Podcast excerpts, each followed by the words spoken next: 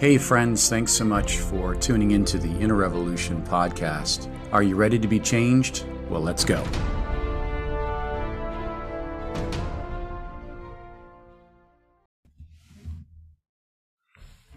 Hey, friends, uh, good to be with you again for another uh, podcast for the Inner Revolution. Having fun with these uh, virtual backgrounds. Uh, got a great shot of the city here. Uh, but just doing something a little different here, and hopefully you're uh, enjoying these casts, and hopefully they're helpful. And I want to continue uh, again with some thoughts about uh, church planting, thinking like a church planter. And I want to talk today a little bit about uh, team building. And uh, one thing that we're experiencing in Frederick, and and it's exciting just to work with the grassroots there and uh, really see Pastor Dennis uh, flourishing and the church growing. But recently, in a conversation, we talked about te- the roles of a team. And as God adds people into your mission, it's so important to uh, be prayerful and to lead people, to lead them. Uh, there's a phrase we use in my class a lot we lead people, but we manage things. So, uh, management is good for administration and details. It's designed to keep us in front of people, but we lead people and manage things. So, uh, that's an important point I want to say today. As people are added to your team, they'll be added based on mission, excitement. Uh, God will add people that have like mindedness. Uh, sometimes He'll add people that want to do their own thing. So, being a clear communicator of the mission is so key in team building, so key. So you want to be, again, people building in the sense of uh, really discovering people's gifts and putting them in a place where they can grow.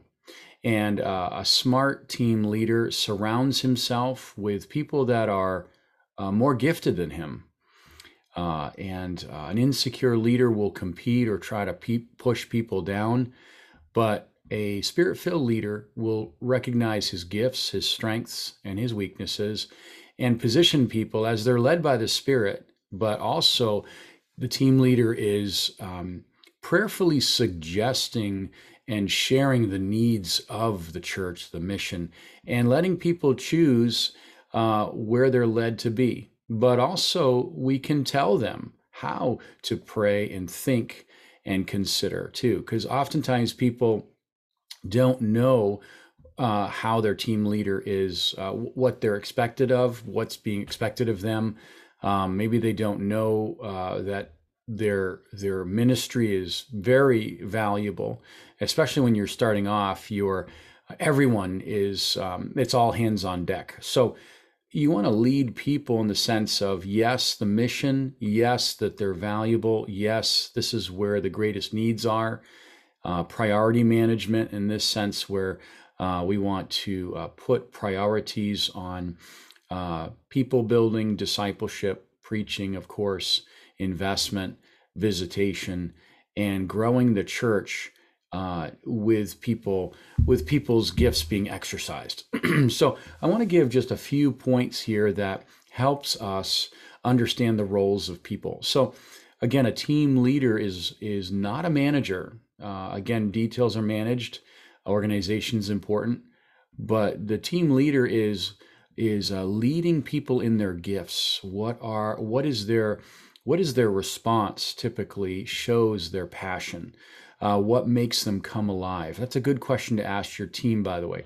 What makes you come alive? And and really, the answer there, uh, maybe people haven't even thought about uh, what makes them come alive. But typically, the response when things happen show where their propensity is. Okay, so I remember being in a class asking people what are their gifts, and uh, did you know your gifts? And do you know do you have more than one gift? And i was really surprised that sometimes there's this idea that if we think about ourselves and our gifts it's a self-centered uh, or self-righteous thought. But but actually the team leader must study his team uh, so he can put them in the right place so they can flourish. So number one we want to have handles. This is the first step. We want to have things that the team member can grab a hold of simple truths that that resonate with them. So the team leader is uh, again sharing his heart. He's sharing his mission. He's sharing what's on his heart.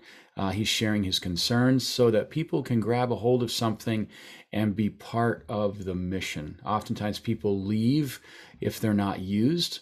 So you want to not again not use people in that wrong sense that we said, just throwing people at needs, but we want to place people prayerfully in a, in a way where they can grow. Number two, the map. There's a map. We want to share the big picture. We want to share the big picture. Where are we going? What are we doing? What is the uh, the plan uh, before God prayerfully? And so again, we're communicating vision. Uh, we're communicating mission. We're communicating Christ above all. So again, people fail or people are set up for failure when they don't know what's expected of them. So this puts the onus on the team leader to really, uh, again, uh, you know, not being a manager because we can't control how people are going to respond or how people are going to react. And by the way, management uh, on a person can really bring in uh, frustration and uh, and also just this pressure. So again, we lead people with with definition and with vision and with accountability. So if something was uh, you know, if something was done and it wasn't done exactly the way you had explained it, then spend time with that person and build them up in what they did right. And then, of course, show them how to improve on the next time. Number three, laboratory. This is kind of another interesting word uh, where we want people to experiment. And, and what I mean by that is you want to put people in places maybe where they are cautious, maybe they're afraid. I was talking with somebody last night about evangelism. That's always an excellent place to start.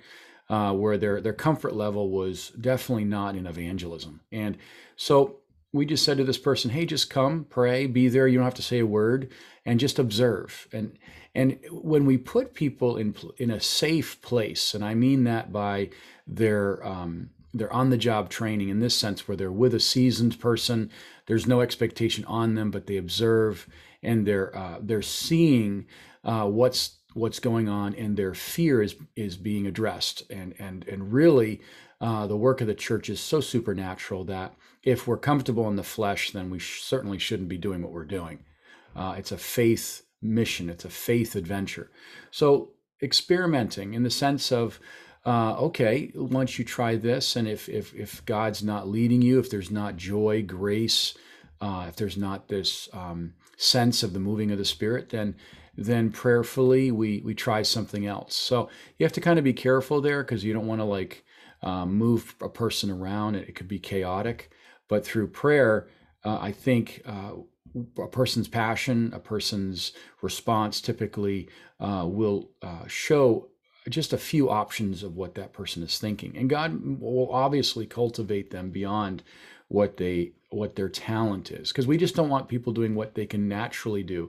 We certainly want them to be in a supernatural dependent uh, place to grow and then lastly wings we want to give them wings so once we delegate something to them and uh, it's healthy uh, we want to give them room to grow. We want to give them room to uh, improve whatever or, or, or, or, bring creativity to the outreach or to the ministry. We don't want to just be so rigid where uh, it's my way or the highway, but we want to, again, give the definition and uh, we want them to uh, soar and have freedom with the right end game in mind. So these are a few thoughts about team building. Again, um, you know, begging people to be on your team is not, I mean, people may come to your team, but they won't last. But really, prayer, mission, communication, testimony, uh, sharing what God's doing, uh, investing in the people that come, spending time with them, uh, and really being careful on on leading them, leading them, and uh, being in a place where uh, you know they have feedback and they have they can communicate with you I can't say that that's, I can honestly say that's a very important point that, that you're not just throwing people into the deep end, but you're um, walking with them, hand holding.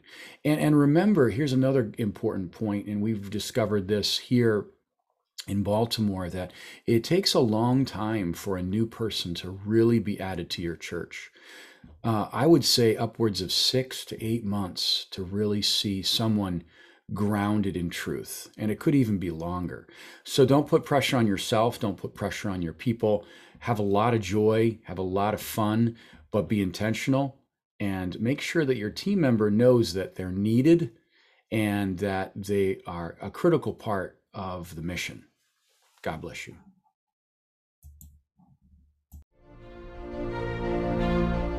Thanks, friends, for joining us for another episode of the Inner Revolution podcast. Please find us on Facebook, Instagram, and YouTube, and subscribe so that you don't miss an episode.